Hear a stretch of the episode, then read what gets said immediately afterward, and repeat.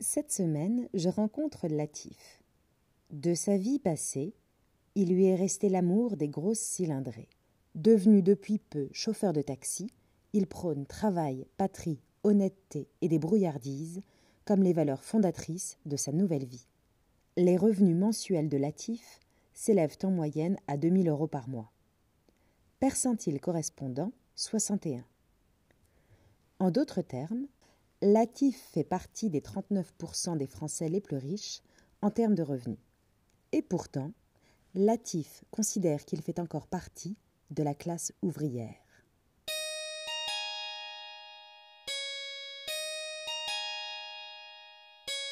Le nerf de la guerre. Épisode 11. Se retrousser les manches.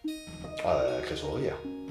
Ah oui, mon père elle était ouvrier, ma mère elle était femme de ménage. euh, Oui, classe ouvrière, bien sûr. La classe moyenne, je sais même pas c'est quoi la classe moyenne. Leur classe moyenne, avec sans, sans compter que leur. euh, Là, avec le déconfinement, là, euh, moi, je me- là, là, je sens que je suis redescendu en classe ouvrière.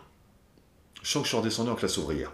À la rigueur, peut-être avant, j'étais à la limite entre la classe ouvrière et tout de suite entre la classe moyenne. Mais vraiment tout parce que je suis célibataire et parce que je n'hésitais pas à travailler, à faire des heures. Mais euh, on est dans un pays, il y a du travail. Maintenant, il faut savoir se retrousser les manches.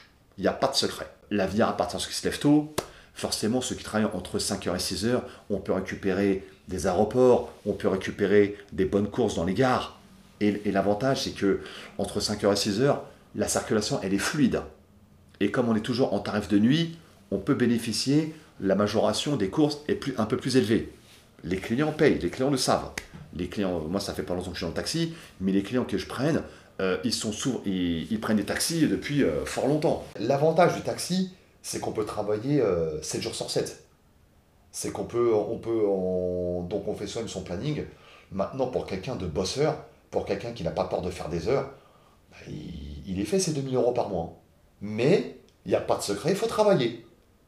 Les courses, ça tombe pas du ciel. Il faut jeter à l'eau. Il faut monter. Il faut faire de la maraude. Il faut faire des gares. Il faut faire des stations. Il faut travailler.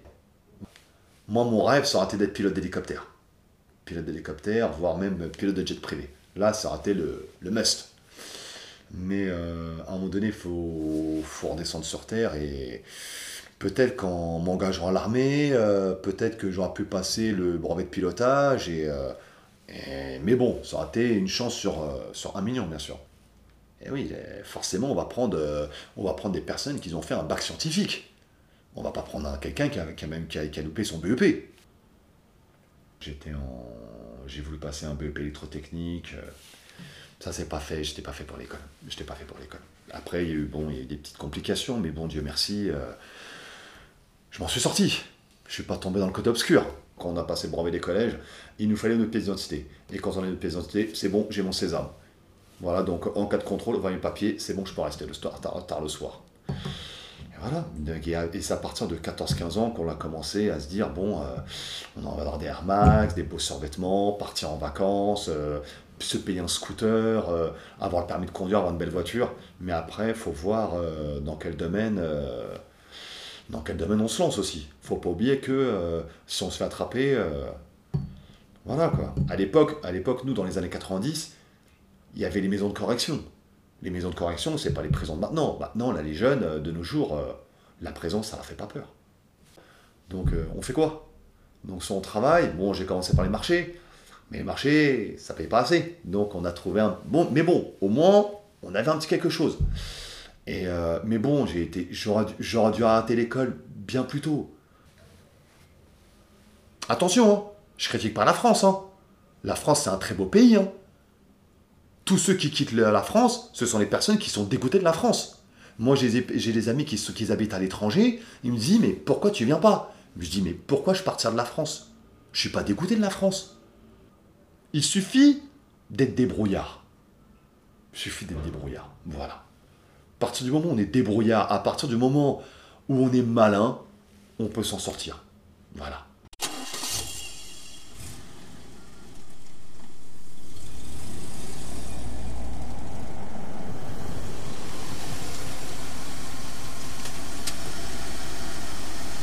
une femme, je suis célibataire. c'est ça qui me manque, construire une famille. Parce que forcément, bon, bien sûr, je suis célibataire, mais c'est sûr que si j'avais une femme, des enfants, je travaillerais davantage pour subvenir aux besoins de la famille. Voilà. Je suis pas compliqué. Moi, à partir du moment où on me donne des enfants, après, il faut qu'elles me plaisent, bien sûr. Pas de problème. C'est... Je suis tombé sur des filles matérialistes. Au premier regard, on se plaît. Mais après, quand elle voit ma situation, elle va se dire, elle aussi, elle va devoir travailler et, euh, et elle veut pas. Il y a des femmes qui veulent pas travailler. Donc, euh, elle a vu comme quoi ma situation financière, ça lui a pas plu, c'est pas grave. Ciao.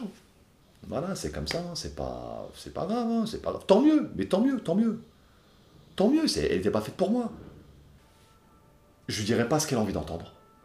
J'ai pas envie de lui mentir. Il est hors de question que je fasse un crédit. Parce qu'il y en a beaucoup qui se marient, ils font des crédits, et après, dès qu'ils sont mariés, ils leur disent j'ai fait un crédit, donc forcément, il y a un emprunt à rembourser avec des intérêts, et c'est là où les problèmes commencent. Faut être cash, faut être direct, faut être honnête, parce que ça a beaucoup de problèmes. Et à partir du moment où on est honnête, le reste, ça vient tout seul. Bon, j'ai un ami à moi, il m'avait prêté sa voiture, c'était une belle BMW. J'étais à 120 km/h sur le périph. Mon pote, il me dit calme-toi. Je dis qu'est-ce que. Je suis bien, moi. J'ai vu le cadran, j'ai vu le compteur, j'étais à 120 km alors que c'était réglé. À l'époque, c'était sur 80 km/h. J'ai fait, j'en croyais pas mes yeux. On avait une voiture, la voiture elle glissait toute seule. Et après, dans ma tête, je me suis dit, je comprends pourquoi il y en a business. Je peux comprendre, mais j'accepte pas. Mais je peux comprendre. Et j'ai remarqué une chose, c'est que les Français, ils respectent plus une personne qui a une voiture de collection, qui en prend soin, qui la respecte, mais qui la sort que le dimanche, qu'une voiture qui est toute neuve, et on va se dire quoi? C'est un magouilleur, c'est un fils à papa, euh, ou il a fait un crédit. Mais une personne qui a une, qui a une ancienne voiture de collection, mais qui en prend soin, j'ai remarqué les Français ils respectent. Le seul moment où je me regarde dans la glace, c'est le moment où je me rase. Et franchement, je me parle pas dans ce moment-là. Ah ouais. Pas comme je me parle dans la journée. D'accord. Dans la journée, ça va, arrive. Je suis en bagnole, je. Ouais. Bon, on part. Vous auriez aimé ressembler à qui quand vous étiez petit, Bernard Bernard Tapie. renforce sa solidité. Bernard Tapie, dommage, je l'ai pas connu, euh, je l'ai connu trop. j'ai- Bernard Tapie, c'est quelqu'un qui, qui avait la gueule, et surtout l'avantage, il avait le talent de la communication. Une fois, j'ai réussi à faire sa sécurité. J'ai réussi à faire sa sécurité ait- j'ai fait euh, par Piston et compagnie, bien sûr, Piston. Par le biais de- par le biais d'un ami qui m'a présenté à quelqu'un, j'ai fait les soirées, et après il m'a dit Tiens, je fais la sous-traitance pour une société, est-ce que tu travailles à Vivement Dimanche? Je dis bien sûr, j'ai pu voir euh, Roger Hanin, j'ai pu voir Michel Drucker, j'ai pu voir euh, Bernard Tapie. Et Bernard Tapie, carrément, j'ai quitté mon poste pour aller le rejoindre dans sa loge et faire une photo avec lui. Il m'a regardé, il m'a vu, il me dit Salut l'ami. Il m'a serré la main comme un bonhomme et j'ai fait une photo avec lui. Et j'ai un souvenir de Bernard Tapie. Et pour moi, Bernard Tapie, c'est quelqu'un qui est de la banlieue en plus. Donc quelqu'un qui est de la banlieue. Et c'est la communication. Et lui, c'était quelqu'un de très malin. Il a récupéré les entreprises pour un euro symbolique. Et les machines, il les revendait. Il est malin. Tout bête. Tout bête. Fallait y penser. Il est escroqué qui Il a fait des jaloux, ok d'accord, mais euh, c'est ça le monde du travail. Il y a des jaloux partout. Voilà. Maintenant, euh, si Bernard Tapie, il a fait de la prison, comment ça se fait qu'il est invité sur euh, pas mal de plateaux TV S'il a fait de la prison, comment ça se fait que TF1 lui ont donné carrément un créneau horaire pour faire une émission Voilà quoi. On, est dans un pays où on vote pas pour quelqu'un, on vote au contre. Exemple, en 2007, on, a, on, on nous a pris la tête pour voter contre Sarkozy. Et j'ai voté pour Ségolène Royal. Alors franchement, c'est après par la suite comme quoi je me suis dit, mais qu'est-ce que je suis parti voter pour elle? Moi, pour moi, Sarkozy, c'était un bon président. Et j'ai voté contre lui. À cause de qui? À cause des médias. Et, là, et, euh, et moi, je suis un très grand fan des guignols de l'info. Je suis un très grand fan. Et, euh, et Jacques Chirac, on en a fait une personne euh, emblématique. Et Jacques Chirac a dit Je vote pour Hollande. Et moi, Chirac, je le kiffe. Parce que c'est un homme, parce qu'il a protégé les Français. Parce qu'il était contre la guerre en Irak. Parce que. euh, parce que. Parce que. Parce que. euh, parce qu'il était. euh, il avait une politique pro-Palestine. il aimait bien la Palestine. Voilà, c'était c'était c'était un Français. Il était il était contre la torture pendant la guerre d'Algérie. C'était c'était quelqu'un, c'était un bonhomme. Il a protégé les Français. Quand il, est parti au pouvoir, moi à l'époque j'étais jeune, quand il était au pouvoir, il avait, il avait fait des essais Muroa. Mais c'est après que par la suite que j'ai appris que si on attaque la France, j'utilise un bombe atomique. Donc le fait qu'il ait, ait, ait fait les essais Muroa, il a protégé le Français. Et ça, je respecte. Il nous a protégés. Et, euh, et quand il est mort, j'ai pas hésité à faire 4 heures de queue pour lui rendre un hommage euh, aux invalides. Et j'ai même écrit un mot. Ça, sur ça, je, je lui devais ça. Je me rappelle toute ma vie, c'était en 2009. J'avais travaillé au Salon du Bourget. J'étais au RSA à l'époque. Et il avait défiscalisé les heures supplémentaires. J'avais travaillé. On avait travaillé une semaine. En une semaine, on a fait des heures supplémentaires de fou. Je touche. Je crois j'avais touché combien? J'avais touché 1100 euros de salaire en une semaine de travail. Moi, je me dis, bon, allez, 1100 euros, euh, ça sert, à, ça sert à quoi que je déclare? J'ai pas le touché, le RSA. Eh ben, je l'ai quand même touché. Pourquoi? Parce que j'avais fait plus d'heures supplémentaires. Voilà. Et ça, qu'est-ce qu'ils avaient fait ça? C'était Sarko. Avec Sarko, on s'est fait du pognon. Parce que Sarko, il sait c'est quoi le travail. C'est un ancien fleuriste. Il sait c'est quoi le boulot. Il sait c'est quoi le travail. Et il y a le père d'un ami à moi, il m'a dit, comment tu peux gagner de l'argent si c'est un pays qui est dirigé par la gauche?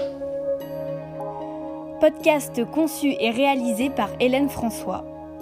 Retrouvez l'ensemble des autres épisodes sur lenerdelaguerre.com.